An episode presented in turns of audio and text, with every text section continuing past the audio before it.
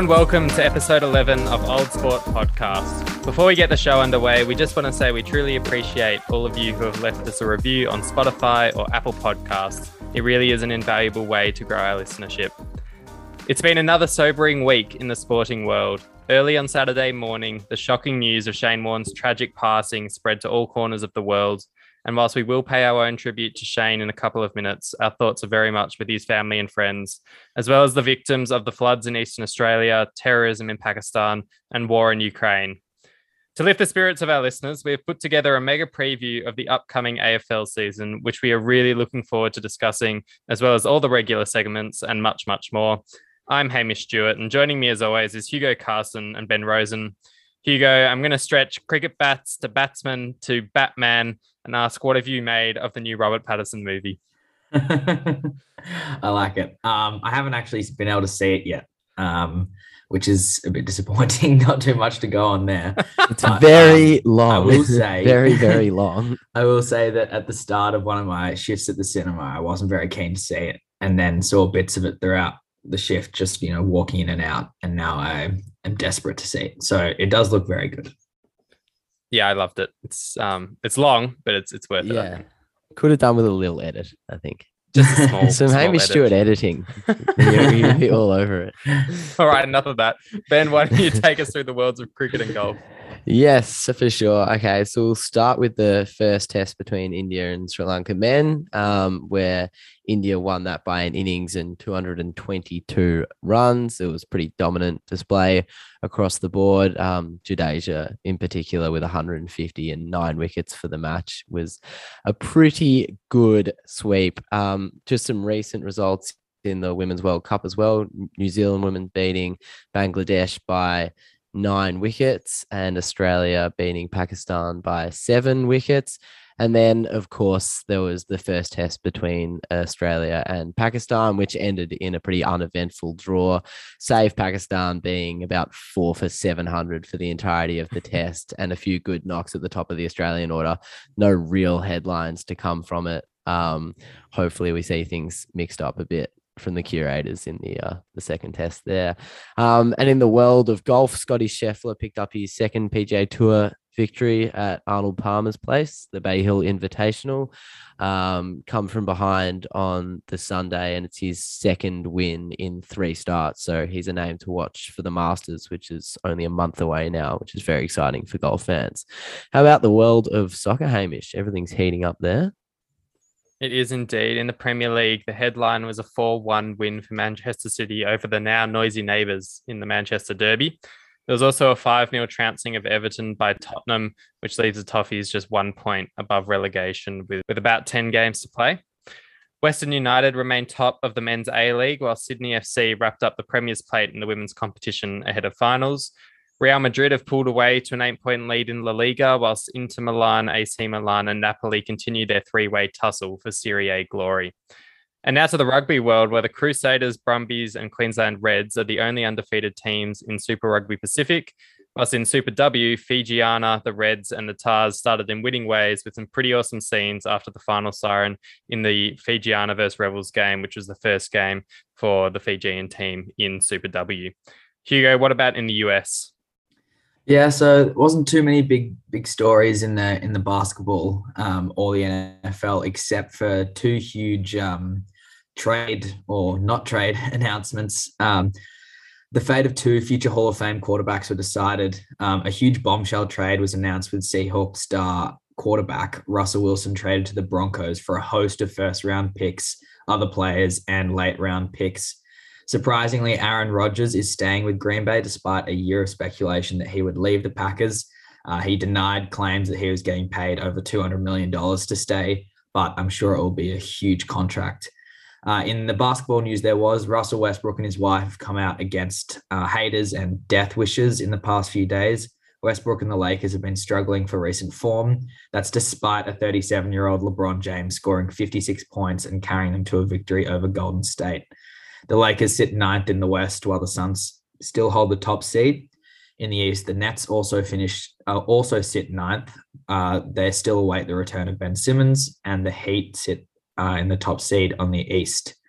Yeah, all right, very good wrap, guys. Uh, I suppose arguably the biggest talking point, well, not arguably the biggest talking point uh, to come from the world of sport was a, a really poignant one, and that was the passing of uh, Australian cricket great Shane Warne. Um, I don't know about you guys, but I woke up to the news. I assume that if I was still up when it when it broke, I wouldn't have got much sleep that night. It was a really terrible thing to wake up and hear, and it was one of those, like I guess, one of those things that you thought just can't be true. It seemed so surreal. The guy still had so much life left in him, still so much to give, not just to the game of cricket, but obviously a father. Um, it there's really layers to the tragedy, but I guess you know this platform presents us with a really good opportunity just to to speak about um, our memories of of Shane Warne as as diehard cricket fans. Um, yeah, anything in particular that stands out. I might start with you, Hamish. What what did the great man mean to you? I guess, and it's been discussed a lot over the last few days. It's just the notion that everyone had a piece of Warney, um, regardless of when you were born, how much of his cricket you saw, how even into cricket you were. Everyone felt connected to him through the screen, through real life, because he was just an entertainer and he just permeated our lives like no other sportsman I can think of. And I think that's what made him feel so larger than life. And it makes it so hard to come to terms with. Like I still quite feel numb about it all. Um, I don't think really until the state funeral that I'm going to be able to really accept what's happened because you just still expect that, you know, come the the English summer he'll be there on Sky commentating, but he's not, and it's really really hard to come to terms with that. Um, there's one story that was really moving for me, and that was shared um, by and that was shared by Gideon Haigh on the Cricket Etc. podcast. Uh, that this Pakistani guy, is over there um, covering it, and uh, saw him in the street and came up and was saying how sad it was about Shane Warne, and that when Australia last toured, Warney signed a shirt of his son. Um, and his son decided because of that he wanted to go on to be a leg spinner, and his son just called him in tears when he'd heard the news, and it just shows that like the reach that Warney had to all of all of the corners of the world, and yeah, just feel so so sorry for his family and, and his friends. Hugo, what about you? Yeah, I mean, I think it's important to recognize that you know we're just three average cricketers um, trying to speak about this guy who's so big, so much bigger than the world of cricket. Um, and you, have heard some of his good mates, um, past teammates, everything come out and talk, and they have some amazing stories. Um, you know, I feel like everyone has that one story where you, either you've seen Warney or you know, watched him play cricket or something. I was speaking to all my friends, and most of them can only ever remember him playing Big Bash, which isn't, I don't know, the highlight of his career. But you know, even the fact that he he joined the Stars there and was so loyal to Victoria, I think that's a big thing. Um, I've heard a few comparisons of, you know, in a different way, uh, Kobe Bryant's death and the impact it had on LA in particular. I think it's just had a similar impact in Melbourne. Um, and also in Australia, of course, but Melbourne in particular, it feels like. Um, and there's just so much about his life that it just very Australian, you know, all all the aspect of his career. he was the the party guy, party boy that people like to like, and that you know he was a bit of a scoundrel, but it wasn't a, in a bad way. Like you see some of these, you know, players nowadays. Um, maybe it was better that he didn't have social media at the start of his career. But um, yeah, I don't know. It's it's it was really like everyone says, you know, you see the news and you're just like Shane Warne. No, that that's that's all right. He's obviously just you know not feeling too well, or it's a fake story. Like just unbelievable. Yeah, no, I couldn't agree more. I mean, a few of the the points that you two made really resonate with me. The idea that he sort of transcends the game um, is a really key one. I think it was borne out by all the tributes that have flown in, not just from the cricketing world, not just from the sporting world, not from the Australian community. It was global. It's entertainment. You know, Mick Jagger, you got rock stars, you name it. Um, as you said, he just touched so many people's lives. Everyone sort of felt they had a piece of him, and with that sort of global persona, uh, you know, underlying that is someone that was so authentically and unabashedly Australian and Victorian, if I'd venture so far, um, which I think sort of makes it all the more sort of makes him all the more special to us, us sports fans here in Melbourne. Um, and it makes it all the more sad, really. I remember um, not even cricket related, but when I was at the President's Cup golf and I was watching that, and he was inside the ropes and he was walking with Tiger Woods, who was the the captain of the US team. And I thought, like, if you saw any other cricketer walking with Tiger Woods, you'd have to look about 15 times, like, what is going on there? Like, how, like, explain to me how that has come to pass. But you saw Warney there and you're like, oh, yeah, that sounds about right. Like, where else would Warney be at the President's Cup in Melbourne? Like, it's just like, and he sort of assumed that rightful place in so many circles. Obviously, there's photos of him with Jordan, uh, Michael Jordan, Jordan with a Sharon, with a Sharon. Yeah, just an amazing thing, an amazing life. Um, and I think that the really touching tributes that have come from people that knew him best all really cut through to that point that although it was clearly a life cut short, it was also a life lived to the fullest, I think. Mm. And and if there's anything that can give you solace um, when reflecting on a passing, it's it's that. Um, he left a lot out there. So um, yeah, really sad. It is really sad. And spare a thought, I know Ian Higgins raised this raised this as well for Michael Clarke, who has probably now lost his two oh, closest true. mates in cricket because yeah. Phil Hughes and and Shane Warne were probably his two best mates. So I don't know. I really hope he's doing okay because it must have been an extremely, extremely difficult time. Um, yeah, it's going to take a while for it to to sink in for all of us, I think. But if anyone is going to kind of um, continue to to live on in legend, I suppose, if that's something that's like a way we kind of console and, and bargain ourselves to come to terms with these things, it will be Warney. Like he really did transcend the cricket field and and life itself. And we look at his highlights. He hasn't like a lot of the highlights that get shared regularly. I mean, the Gatting ball was like that'll be 30 years ago soon, and we still see it numerous times a year just every year. And that um, is the most ridiculous cricket ball.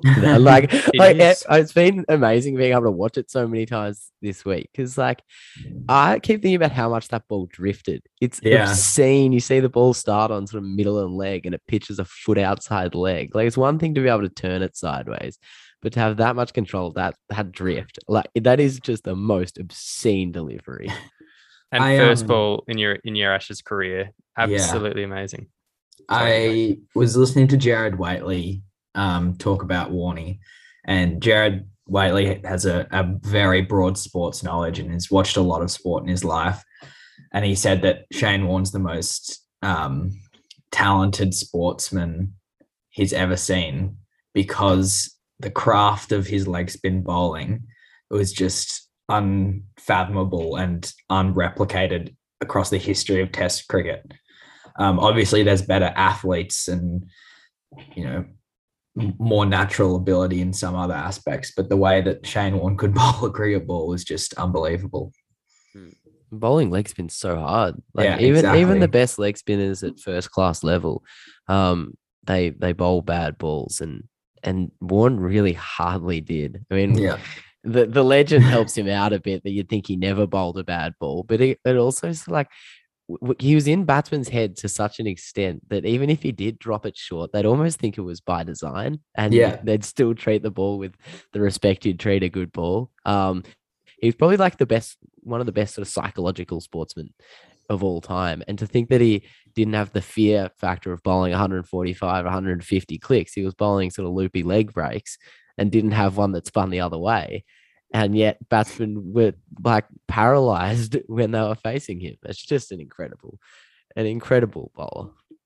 One of the highlights that I really enjoyed watching is his setups for the flipper. I don't know if you guys saw that, but where he would deliberately bowl kind of a short ball outside off, the batsman would just cut it for four, easy. Same ball is the next. This the next ball is the exact same ball, and it flips it, or it's the flipper, and it spins straight on and just cartwheels the stumps.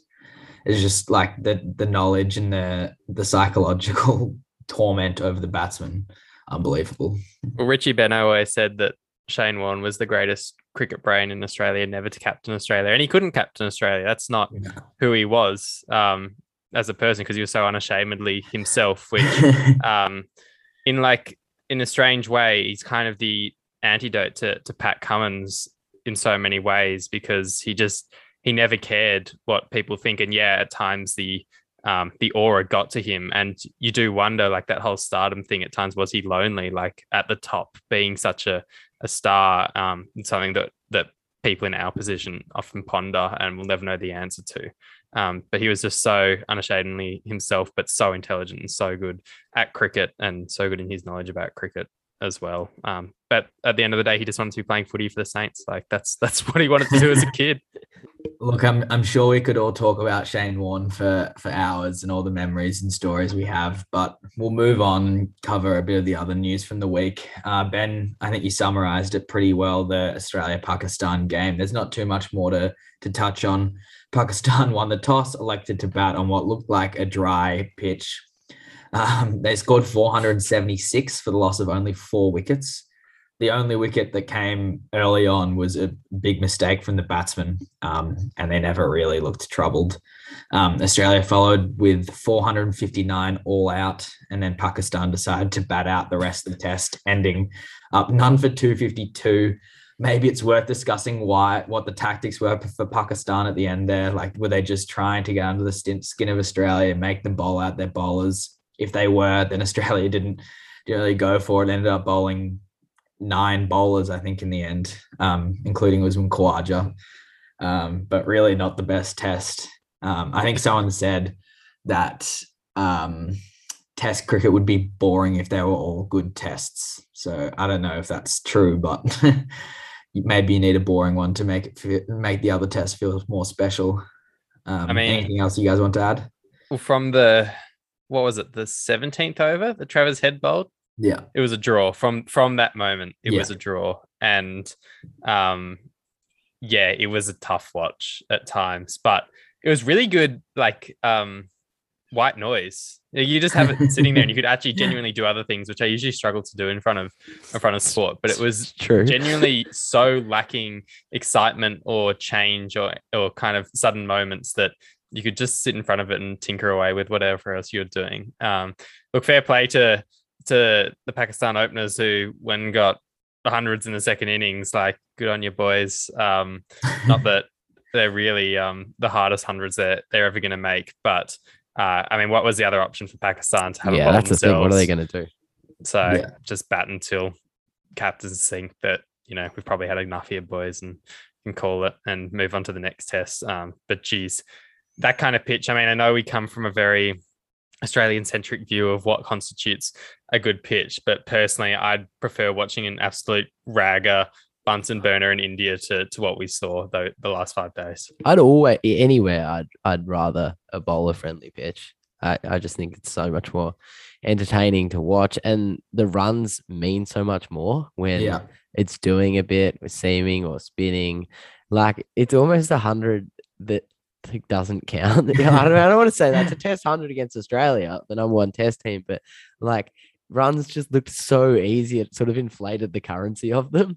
Um, it sounds silly to say, but yeah, I don't know. That was that, that was thoroughly boring to be honest. Yeah, it was interesting to see that it, it didn't become a dust bowl spinning pitch like you'd think it would. Um, although it's important to consider that the temperature was only around like low 20s, yeah. so maybe that's a big factor. All right, we'll move on then to the Women's World Cup that's going on right now. It's still early stages with most teams only playing one or two games. Um, Australia looms as huge favourites though. Uh, early in the tournament, they've won both of their games against England and Pakistan. India sits second in the standings on one win from one game, um, and are Australia's most likely threat uh, going deeper in the tournament. Boys, I'm not sure if you guys have caught much of it or enjoying the tournament. But, um, any major thoughts? Yeah, I watched the um the England run chase. That was actually a really good game of, of one day cricket. I feel like for the English, they they keep coming up really close against us, and it's the I, like they obviously don't quite have the depth or the talent, but a bit of it seems to be psychological. Like they just can't quite get over the line. Certainly been the case this summer. Um, they've had their opportunities, but that was a just a good game of cricket. I agree with you though. I think we um we do sit comfortable favourites. Yeah, I don't know. Like we can't relate to professional athletes in almost any sense.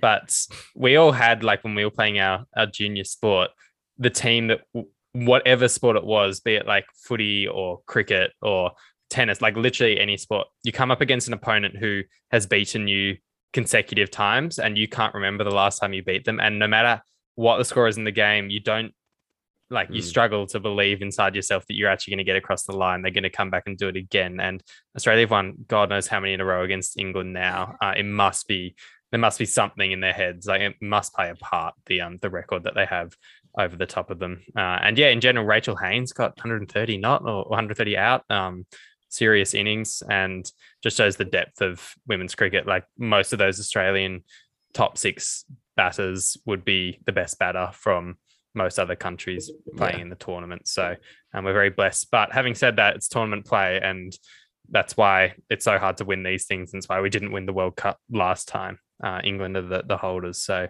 um, we don't want to get too far ahead of ourselves, and that's going to be the key to to success, I think.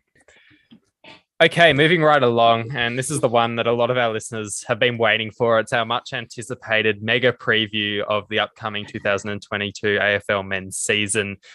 We've pretty much gone through all the metrics that you'll find on any AFL website in terms of uh, the crystal ball, the bold predictions before a season begins. And yes, this will be published on record, so you can all laugh at us in eight months' time uh, and show us how how wrong we were. Uh, but we're going to start at the very top, where we're going to be in October. Boys, Hugo, we'll start with you. Who have you got winning the 2022 Premiership and why? Um, I've gone for the Western Bulldogs. I think that they're a young team who's only going to get better. They were so close to winning it last year. I think a little bit more finals experience, and I reckon they'll they'll get over the line. I I think they might finish. Well, I've I've got them finishing third behind Melbourne and Brisbane, um, but I think they'll get over the line in finals footy. Um, so I've got Brisbane finishing first. I think they'll be pretty dominant throughout the season, especially at home. Um, although it'll be a close top four race with Melbourne and the Bulldogs, and then Port Adelaide in fourth, just behind them. Um, what about you, Ben? Yeah, I've gone with Melbourne. I think they're the the standout favourites for me. And other than the fact that they're sort of reigning premiers and they've got such a good list, I just think the fact that they didn't get to do it at the G. Um, if you need any more incentive to sort of safeguard against a bit of a premiership hangover, I'd say that's enough.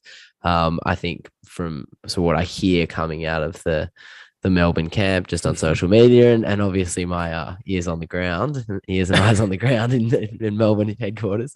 Um, I it, I just think they've um the the fire is very much still in the belly, so I'd look for them to go back to back. You home? Yeah, I've gone Melbourne as well for similar reasons. Also, I think we've seen this story before. Like same thing, same vibe as Richmond in terms of breaking that drought and having a system that all the teams just couldn't figure out. And I can't see how they're going to really be able to get over the top them. They're just so strong on every line. And um, yeah, I just I think in finals their brand stands up the most. Uh, of course, there's so many variables with injuries and form and everything that goes into it. But right now, I, I think Melbourne are the favourites. We've also put together our ladders, and uh, what we'll do is we'll, we'll run through our our finalists, our top eight for everyone. Hugo talked about his top four there. Hugo, do you want to? Why don't we actually? Why don't we start with our top four, and then we'll, we'll move into our bottom four of the eight. So Hugo, I'll just remind everyone, went Bulldogs, Brisbane. Um, sorry, he went Brisbane, Melbourne, Bulldogs, Port Adelaide. Uh, I've gone with Brisbane as well, winning the minor premiership, and I've gone Bulldogs second, Melbourne third, and and Geelong in fourth. And Ben, you've gone different again. Yeah, I've got Melbourne top, Bulldogs second, and then I've got Richmond back in in business and Port Adelaide rounding out the top four. So I guess that the interesting one is you've got Brisbane down in in sixth place. Hugo and I had them finishing top, uh, and you've got Richmond so high. Why do you reckon Richmond are bouncing back? Um, yeah, good one. D Martin is a, will feature largely in my reasoning there. I just think fully fit, full preseason, motivated, ready to go.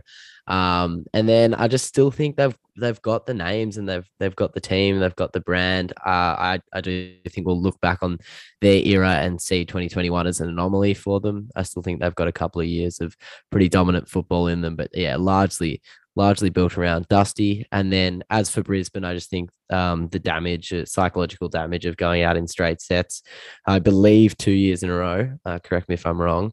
Um, will will take its toll, and they'll they won't fall out of the eight. But I don't I don't see them getting the double chance this year.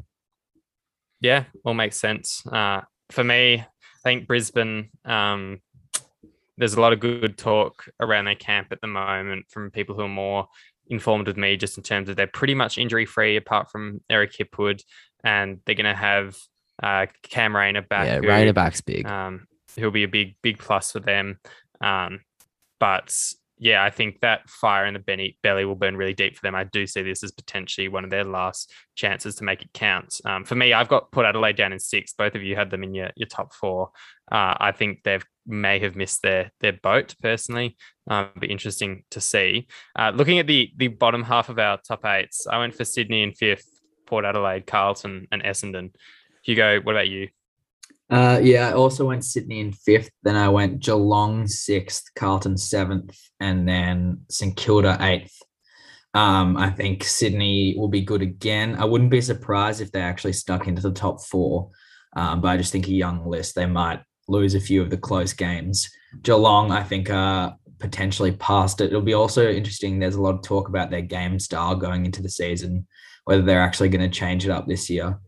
Um, so that will be interesting. I think they're a variable team. Like they could drop way down, um, or they could, like they always do, finish top four and lose some finals again. Um, I'm very hopeful for Carlton. I think um, List's gotten better. Voss is hopefully a great coach. I wouldn't wouldn't be too sure though. Um, you know, knowing Carlton and the Saints, um, I I reckon they they can sneak into the eight this year. Good enough list. Um, and good enough game style, I reckon they'll get in there.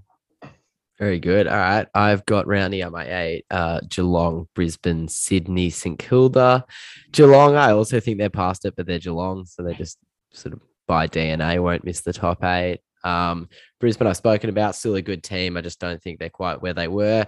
Sydney, I, I ummed and ahed about because there's definitely an argument that they could, um, you know, take last year as a real platform and, and leap up into the top four. But I think they probably overachieved last year. So I can see them sort of sticking around the bottom half of the eight. And St Kilda um, in there mainly just for my own psychological necessity. Um, obviously, big Saints fan. It would be quite traumatic to see us miss out again, although it wouldn't be that surprising. Yeah, I, the only reason I've got the Saints down in tenth uh, is just because they already have a few pretty serious injuries in yeah. the, the, preseason, which I don't like the look of. Um, we'll skip right down to the, the bottom of the ladder. Uh, who are your, your bottom couple? I've gone for West Coast in 16th, Adelaide in 17th, and, and Collingwood in 18th. I think it's going to be a tough year for Pies fans. Um, I really didn't. I, I didn't feel like they're going to finish last, but I went through every other team and I just I couldn't see one who was going to be going to be below them. Uh, so anyway, I, I, hope I'm wrong for the Pies fans out there, but I think it's going to be a tough year. Yes. um, I put Adelaide coming 18th, Hawthorn 17th, and Collingwood 16th. Um, I think any of those three personally could could you know be 18th, 17th, or 16th. Um, I just think Adelaide's list hasn't gotten much better, um, and I can see them struggling a lot this year. Um, Hawthorn still young side. I think there could be a few breakout players this year, hopefully for them. Um, new coach, maybe it'll change things up, but I can see them in 17th pretty reasonably. And then and then Collingwood, um, yeah, I'm I'm not too sure how they're gonna go this year. New coach will be interesting um, again. But the list itself is just not not good enough. Mm.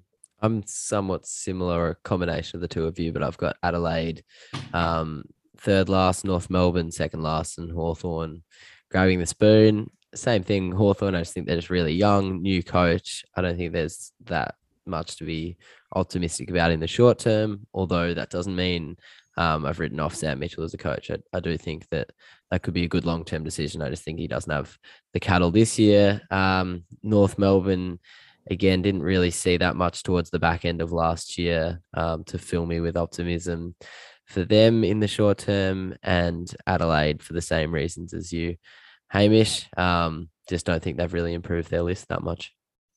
Yeah, um, Ben, I was going to let you off, but I don't think we can. You've got Carlton in 15th. Uh, you might have to provide a little bit of backing for that one because Hugo was less than impressed when he saw that. Yeah, but partly just to to spite my my co-host, but um, no, I don't know. Uh, I just they've been such a perennial disappointment over the last sort of decade or so that I find it really hard to be bullish on the the Blues. To be honest, um, I'm I'm like happy. Happy is the wrong word. I, I'll. I'm I tolerate being proven wrong on this, and I and I do think that there's every chance that the the Voss experiment could work out. But um, no, there's a few um very confident and bullish Carlton fans out there, so I thought I might just um lend some weight to the other side of the debate here. Fair enough. I'll say um the apple doesn't fall far from the tree. I remember very distinctly when I was about 12 years old and um Carlton had, had lost a close game. I was watching on TV at Ben's house and Ben's dad leans over to me and says, Hey Mo, you weren't around during the 80s, but I could watch Carlton lose every game for the rest of my life and I wouldn't feel a thing. yeah, they've had enough success. um, sorry, Pete. Um, fair enough. Um, all right, we might go into Brownlow and breakout year player now. We've gone separately, all of us on, on each of these. Uh, for me, Ben, this will make you happy. I've gone for, for Jack Steele for the Brownlow. I think his back half of last year was second to none. And I just think he's going to start out of the blocks this year. The umpires know who he is now. I can't see many people taking votes of him. And I've got St Kilda anywhere from seventh to tenth, really, on my my ladder. So I think they're in that that prime spot. Uh, what about you? Uh, yeah, I my pick here probably undermines what I've just said about Carlton, but I do think that Cripps will win. Um, and and to be honest, you, you're not winning the Brownlow in the modern era without your team getting around that sort of 10, 12 win mark. So I've probably gone a bit low on Carlton there because I do think they're certainly capable of winning that many games. And while there are there's you know some strength in the engine room there, I don't think too many um, midfielders are taking votes off Cripps. And obviously he's by the look of things coming into the season fully fit, which hasn't been the case over the last couple of seasons. So I can see him roaring back into form and picking up the Charlie. You, Hugo? Yeah, I've gone Lachie Neale. Um, I think well, he's proven he can do it. Um, I would not be surprised if he went and did it again. Um, in my prediction, I got Brisbane at the top of the ladder. That always helps if you're winning. Um, and he's just such an accumulator. Like he might get beat around the contest a bit uh, the same as he did last year, but maybe he'll work a, way around that. Um, although I do like your prediction, Jack Steele, Hamish. I would not be surprised if he won. Um, you kind of often see that player have a breakout year and then not fully get recognized. And then the next year, follow it up and umpires see them a lot more. Um, so I probably think Jack Steele's a big chance, but when someone different thought Lachie Neale could get over the line again. Um, for my breakout player, I went for Jack Lukosius. I think he just needed another year um, and a really big chance for Gold Coast breakout. I've actually put them higher up in my ladder as well. I've got them in 12th, which isn't isn't that high, but for Gold Coast, um, I think they'll start the season really well as they have a few times, um, and then drop off maybe. If that happens again, would not be surprised surprised if Stuart Dew got got binned. Um, but I hope Gold Coast do well. I hope for Jack Lukosius' sake, he, he has a breakout year as well. Ben, you've gone for another little psychological booster here with your your breakout player. Yeah, I have. This is probably more founded than than my other commentary so far. I think Max King will have a breakout season. He's shown real signs, especially at the back end of last year. He was the Saints' leading goal kicker, um, but that was in a pretty lowly forward line. Um, but I think he'll really take the take the game by the scruff of the neck next year or this year, sorry, this season um, and you know push up over 50 goals and uh, dominate the aerial contest as he's sort of been showing that he has the capacity to do over the last two seasons. What about you, Hayne? I've gone for a slightly left field one. I've gone for Jordan Clark, who has played two really good practice matches for for Freo. He's got a spot in the half back line, which is where he wants to play. I think he's got so much untapped potential that just didn't click for him at Geelong. So hopefully for him and for the Dockers, he can uh, he can have a breakout year. Now, I've been looking forward to this one. Um, well, the next two really. Uh, we'll do them together. The first is I want your controversial call that we're going to have um, about the the com- upcoming season, and then I want a headline you think we're going to see as well. So I'll start us off. Uh, my controversial call is that Adam Simpson is going to leave the Eagles before round 12. I've got the Eagles in 16th. I think it's kind of the end of a generation for them, but I think he'll be coaching another team by the time round 23 comes around. I think he's going to be kind of the the Dean Smith of the uh, the the AFL for any Premier League fans out there who quit Aston, well, got sacked from Aston Villa, and the next week was uh, was coaching Norwich. So whether that's Gold Coast, um, whether that's GWS, whoever it is, I think he'll be back in a job come the end of the season. Um, I'll let you guys go on your controversial call, then I'll just give my headline. Um, yeah. So, yeah. So for my controversial call, I've gone that someone will kick 70 goals this season. Um, I reckon they're just with the play styles, teams are getting a lot more aggressive, faster pace. Um, there's a lot more key forwards, you know, rising up there. You know, Max King could kick 70, who knows? Um, Hope so. I I, I want to see it. Want to keep see people kicking big bags. You know, um, I think Harry McKay ended up with 57 last year and missed Mm. you know four games. So you know, it's not too far away. Um, and yeah, Do you think that that will come off the back of like sort of a real standout individual performance, or do you can you see the way the game's played, sort of free opening up a bit, maybe a slight breakdown of team defense? Like what what sits behind that prediction? I think it's a it's a whole league thing. Um, it seems like teams are using the stand rule a lot better in the preseason. I, I didn't get last year why teams didn't play on a lot more. Um, they did, but not nowhere near as much as they could have. Um, and I think that's going to be a lot bigger this year, and and teams are going to risk, you know, a turnover for a goal more willingly. Um, I hope so, at least. Um, but maybe it'll just take one standout player. But I just think that if that does happen, then teams will just go back to a defensive structure against that specific player. Um, so I think it needs a whole league shift for it to happen. Yeah, very good. Um, my controversial call, it's certainly not something I want to see, and I don't really offer any commentary on the rule itself, but I think that the concussion rule um, has every chance to affect the final series and might see a really big name player um, miss a very big game. Uh, you know, every chance. Yeah, there is. What about your headline we're going to see, Ben? Um, yeah, headline I think we'll see, and it's not too brave a call because we we've seen it be a pretty recurring theme. But I think the Tasmanian team will get a lot more mileage this year, especially if the likes of Gold Coast and GWS both miss the eight. Um, there'll be a lot of the why not us uh, talk buoying that debate.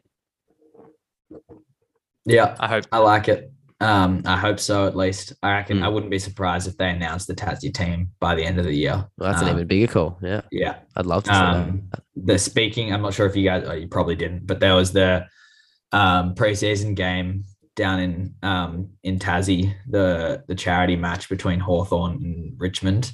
Um, the Tassie Premier was interviewed there, and he seemed very, very confident that by the end of the year, the Tassie team will be announced. And I doubt he'd be saying that if it wasn't going to happen. So hopefully that happens. Um, the headline I went for that we'll see is the AFL considering radical rule change. Happens every year. Something will something will happen by the end of the season. They'll bring in a new rule, or they'll get rid of one. It, it's bound to happen at some stage throughout the season. You'll never find a sport that changes rules more than the No. AFL. God, no. Um, mine is uh, a little bit spicy. I think that Kane Cornes is going to be forced to make. Well, the head. I'll read the hand, headline out. Kane Cornes forced to make public apology for unacceptable comments. Um, Can can you give any more detail than unacceptable comments? well, he was really towing the line with that. Um, his kind of criticism of that AFLW player, uh, saying that it's um, a- a- essentially fair to body shame people, uh, and I feel like he's um, he's made a he's made a career out of it. Fair play to him, but I think he's getting very close to saying something that he'd probably regret and have to apologize for. And he did have to apologize. Can't remember if it was last year or the year before for some comments he made. Um, but yes, I think it's uh, it's only a matter of time before it, happens again. yeah, if you trade in saying outlandish things and sort of being a, a contrarian, um, you, you do tread a pretty fine line.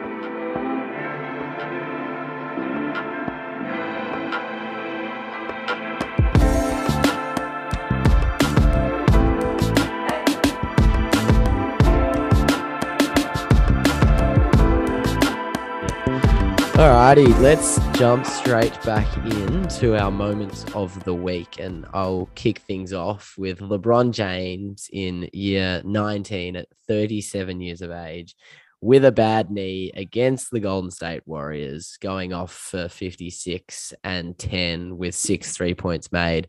Um, I don't know if you guys watched this, but I just think the guy is simply unbelievable. You hear a lot about it in just basketball circles, but by and large, he's a pass first player. Um, he he's a distributor of the ball. He's not really a scorer first and foremost, but he's now one of only three players, I think, or four players, um, age 37 or over to to go off for over 50 points. Um, and he's on track to become the all-time leading scorer in the NBA, which for a, a distributor of the basketball is just simply ridiculous. His longevity is up there with anyone in any sport that I can think of. And that's a really taxing sport on your body, basketball. So, um, you know, he's a he's very much in the enjoy watching him while while we can category. Um, mm. I just think whether you're a fan or not, it, it it is undoubtedly a privilege to to watch him play. Do you guys see it? Yeah, hundred percent. Um, it's gotten to the stage where I'm organizing a trip with friends just to go watch him before he retires. Yeah, like, fantastic. Um, and like, yeah, he's he's had to take more of a scoring role in this team because they're struggling so much. Like last the year they won their their title was the first year he led the league in assists. I'm pretty sure. Um, and he had he was able to take a step back, but this season they're just struggling so much and to score 56 points. Like I actually saw it on Kayo that day and was like, "Oh, the Lakers are so bad to watch. I'm not going to watch it." And then I saw the headline later and saw it was 56 score, saw it score 56 points. Regretted not watching it, but um, yeah, Hamish probably wasn't too happy with that, but oh, poor no, Hamish. I, I, do love LeBron James. Funnily enough, the Warriors' social media was pretty quiet. Um, didn't see a whole lot going on. Uh, but yeah, longevity is such an uh, important part of any champion, and we see that in the tennis players. We see that in the basketball as well. So um, yeah, incredible feat. I've also gone for a, a bit of a, a, scoring feat for my moment of the week, but it comes from the soccer world, and that was Tottenham striker Harry Kane passing Thierry Henry's record um, of goals in the Premier League. He's now at 176, which is sixth place in the all-time scorers list moving up past Thierry Henry. And there's a pretty good argument to make that he could still get to Alan Shearer, who's number one on, on 260 goals, such as Kane's fitness, such as the way he plays, and such as his age as well. So uh, he started the season really slowly, but uh, he's well and truly in the groove now, as are Tottenham, as they try and hunt down Arsenal to to get into that fourth position. Fantastic. Yeah, that's a, a big moment um, in the Premier League. Um, I've gone for a for a more local moment. Hamish, you mentioned it earlier. Um, the ending to the Melbourne Rebels Fijiana game. For those that haven't listened to it yet, make sure you give our, our special interview over the last week. Um, make sure you give our special interview a listen um, with Annie Bunting, who plays for the Melbourne Rebels, um, and Halle Dorero, who plays for the the um, the Brumbies. Um, it was just an amazing moment. If you haven't seen it, you can watch the replay on Stan Sport.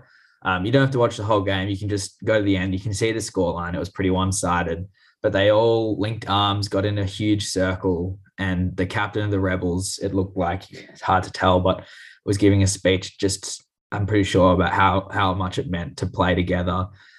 Um, it's just a, a huge moment. It was the first game for the Fijiana team. Um, despite it being a one-sided affair, Fijiana dominated. By the way, um, the Rebels put up a, a huge fight. Could have been much bigger um, win, but Rebels really pushed them right to the end, and that there's a lot in that. Um, eventually scoring later in the in the game, um, it just shows that you know sport is so much bigger than winning and losing. Um, and it was a really nice moment.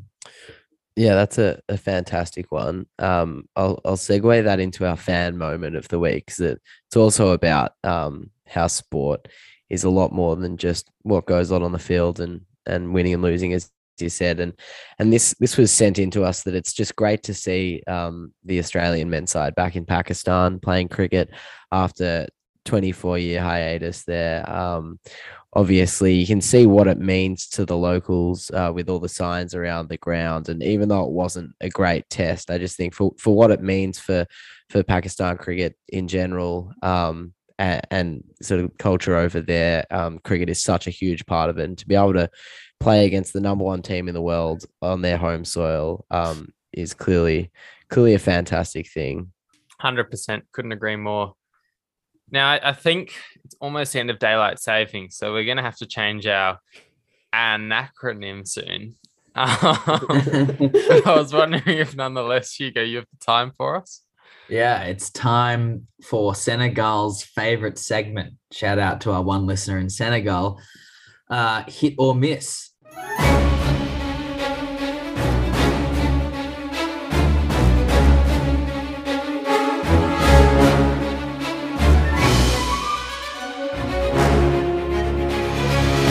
I'll go first here. Um, it was news today, actually, um, that the MCC, Marylebone Cricket Club, who sets the laws um, to cricket, they changed a law um, that of being caught out, and that is that even if the batsman cross whilst the ball is in the air, the new batsman must face the next ball. Uh, that is, unless it's the end of the over. Um, boys, hit or miss? Yes, that's a hit for me. I feel like we've spoken about it on the podcast. I, I can't remember which of you brought it up previously, but they're obviously listening. Um, and yeah, it just it just makes sense. New batsmen should face the the first ball when they're in. I think if it's a catch, it'll make the end of games more exciting. I think. I've been calling for this for at least two months now, and I'm glad that my message finally got through to the MCC. Uh, you can listen to our special episode, Nuff City, when uh, we first brought this up, and we were we were talking about rules we'd like to change in sport. Um, for me, it was was this very rule. I love it. I'm so happy it's finally gotten through. Makes no sense that you can chip a ball in the air and cross so that the the other batsman who's in, so to speak, uh, gets to be on strike. I think it's going to have a massive impact on 2020. I don't think it's going to have a huge impact on either of the other formats. But the end of 2020 games, if you've got two set batsmen and you're looking to to hit a boundary in the last over, going aerial suddenly now is a real issue because you won't have time. You, you can't cross, which means that the uh, potentially a, a non-batsman will be coming in. All right. Oh, Hugo, did you have anything you want to say on that? No, I agree. I'm also going cricket as well, and mine is um, from an interview I was listening to on the Grade Cricketer podcast with Alex Blackwell, former Test captain of the Australian women's national team, uh, and they were discussing female coaches and and why there's such a stigma around female coaches in the the men's game in particular. Uh, so for mine is will Elise Perry coach a men's national cricket team, maybe not Australia, but anywhere, a men's national cricket team somewhere down the line, hit or miss? Can I just ask a, a qualifying question? Do we know yeah. if she has expressed any interest in coaching after she was, retires? It's more of just a name that was raised in the in the interview of someone who's got an incredible cricket brain and wants yeah. to be part of the sport um, going forward. So uh, let's let's for the sake of the argument presume that that is something she wants to do. Yeah, yeah, and it's a hit for me if she wants to. Um, I think, as you said, if if there's a great cricketing brain going around. They're in they're in short supply across the world. So um, I don't think gender could be less important really when it comes to picking a cricket coach. Um, it should just be uh, whoever's got the best tactical nous, and provided she's she's wanting to do the job, then yeah, she'd be a, a fantastic cricket coach worth saying that we um we have three of the finest cricketing brains always discussing cricket on this podcast here. And if Nat- CA are happy to increase increase their offer, we're happy to to look into the Australian job. Hugo, what did you think? Um, I think it's the question is will she coach? I think is a miss. I think only because I hate it, but I just don't think it's going to happen. I don't know why. There's no reason why, if she's the best brain, she shouldn't get the job. She 100% should. But I just, I don't know why. I just can't see a, a men's cricketing team going down that route, which is stupid. But maybe I'm biased. Maybe I'm not. I think she'd be a great person for the job. But I don't, I just, you know, there's too many old opinions in cricket um, for it to, for it to happen, sadly. Yes. All right. Um, my hit or miss. I guess I know your answer on this. I more just want the explanation. And I largely want the explanation for quite a cynical reason, and that's because it'll upset a few listeners, and that's always funny. So my hit and miss, uh, hit or miss, is that Richmond will finish in the top four this year. Hamish. It's a miss. I really hope. Um, we'll uh, we'll see. I just don't think Richmond's list is top four anymore. I was looking at it the other day. Um, Jack Riewoldt going to be pretty much past it probably his last season. I'll be interested to see if Trent Cotchin's even in the, the best 22 coming the end of the year. Mm. They've lost David Astbury, who's just retired. Um, Dion Prestia is always injured. And suddenly they're, they're looking a little bit bare bones without them. I just don't think their youth is particularly strong compared to um, the really high draft picks that other teams have had access to. And that's not, it's, it doesn't say anything about Richmond's ability to develop players. It just says the access to, to draft picks when you're so good for so long isn't as high. So for that reason, I don't think they're top four. Having said that, I think they could anywhere from seventh to tenth, they they could finish there. Um, and if they if things click, their game style holds up, but they don't need to have the best list to to finish uh, in the top eight. Hugo, what about you? Yeah, it's a miss. The the the uh, it's a miss. The dynasty is over. Bad luck, Richmond fans. Um, no, um, I think they've drafted really well, to be honest, with the picks they have had. But I just don't think their list is good enough. They did finish 12th last year. So to go from 12th to 4th is just, I think, a, a step too far. Um, they could sneak into the eight. I actually think they'll, if anything, finish lower than 12th. Um, yeah, I just don't think the list is there. And Jack Riewoldt might kick a few bags, but um, would not be surprised if it's if it's his last season. Dusty can only do so much. Um, and yeah, bad luck, Richmond fans.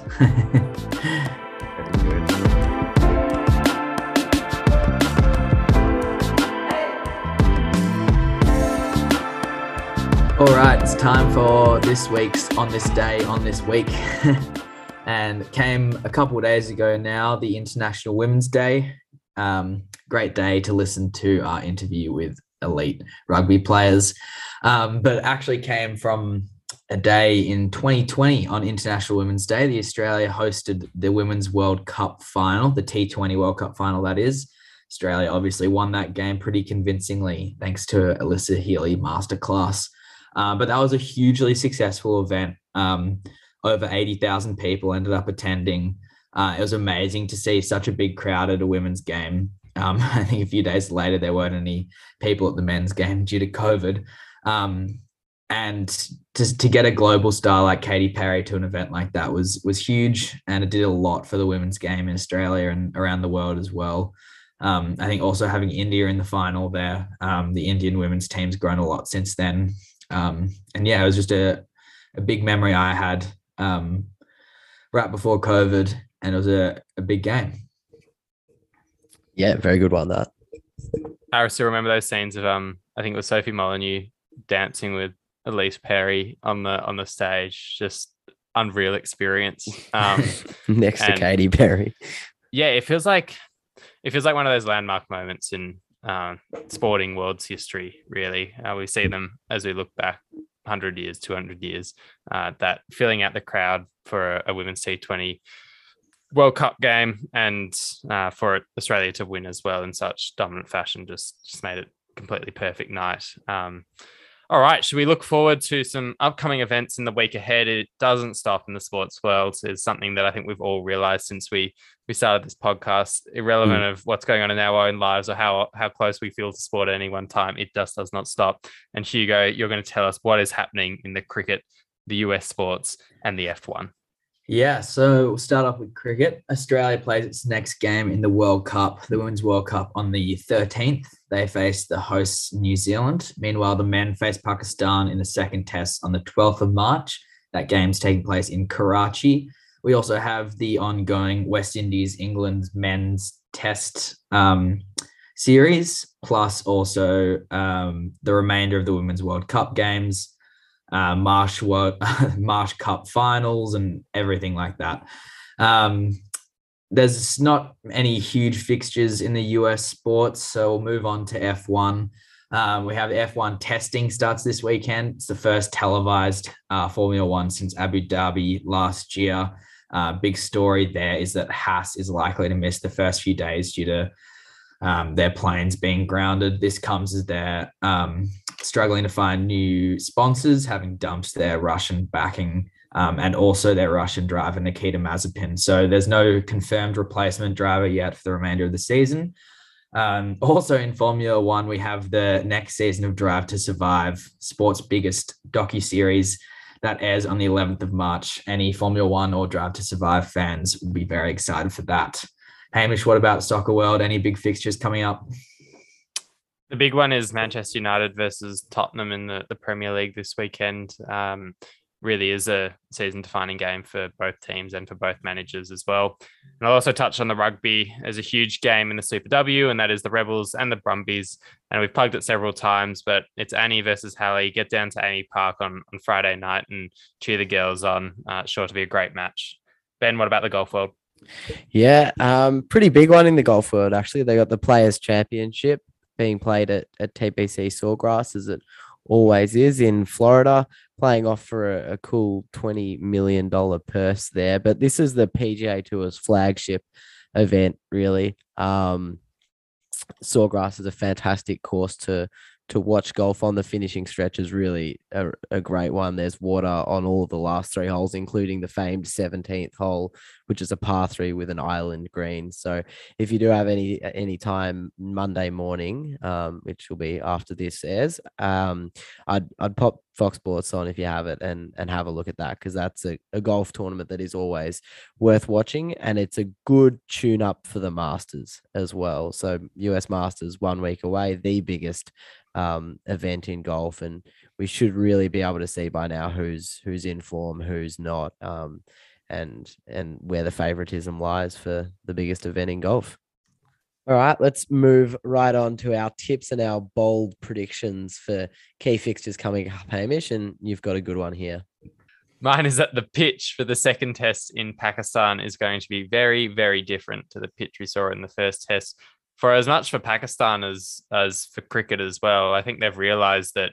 I mean, we only took four wickets in God knows how many overs, um, and they took ten. They managed to get us this all out. So if they can put a little bit in there for the the bowlers, they might be a chance to actually get a result, which would be huge to see. Although you can't really begrudge them making each game go for five days after waiting uh, 22 years for us to, to go on tour again. Um, ben, what about you? Yeah, I like that one, Hey. Um, mine is a pretty bold one, but I've got the Lakers to make it past the first round of the playoffs. So for those who aren't across the Lakers standing, they're sitting well below, about nine games below 500, I think. They're in ninth spot, and although it's top eight make the playoffs, they do have play-in games there. So I believe they only have to finish in in the top ten to at least be a chance to make the the playoffs when they do eventually start. And the reason for this prediction is seeing the the game that LeBron James put up the other night. He hasn't given up hope on this season. And if the will of one man can carry a team of five, it's LeBron James. Um, that being said, he was out last game against the Spurs with knee soreness. So it might be a bit of a watch this space there, but I'm still nailing my colors to the LeBron mask for the time being. Yeah, I like it, Ben. There's a bold one. Hamish, one thing I have to say um, the third test being held in Lahore is one of the few grounds where it averaged a um, batting average is higher than Rawalpindi. Um, so hopefully they changed it up there. That's where the third test is being held, though. So um, we'll see what the second test has. Um, my bold prediction is for the underdog to win every game of round one. Um, it's actually a really hard round to pick. So who knows who the underdog is, but seems to happen every year. And I reckon there's a few underdogs who could get up every game. One. Every single game. Every single game. Who's Adelaide playing? Uh, can I can I go through it? Yeah, yeah please. So you've got I'm doing the betting underdog. Bulldogs to beat Melbourne. Yep. Mm-hmm. You've got Carlton to beat Richmond. yep. Collingwood to beat St Kilda. Yep. Essendon beat Geelong. Get in. Giants beat the Swans. Okay, it's all doable. Yeah. Port Adelaide beat Lions. North Melbourne beat Hawthorn. Crows beat Fremantle and Suns beat West Coast. No one's over three dollars. Jeez, I like it, odds. Hugo. You've done your Yeah. research there. The only is- one I think I think Brisbane will, will should win that game. I think that's the one game because Brisbane's playing at the Gabba, um, pretty much full strength side. But I mean, I've gone for it.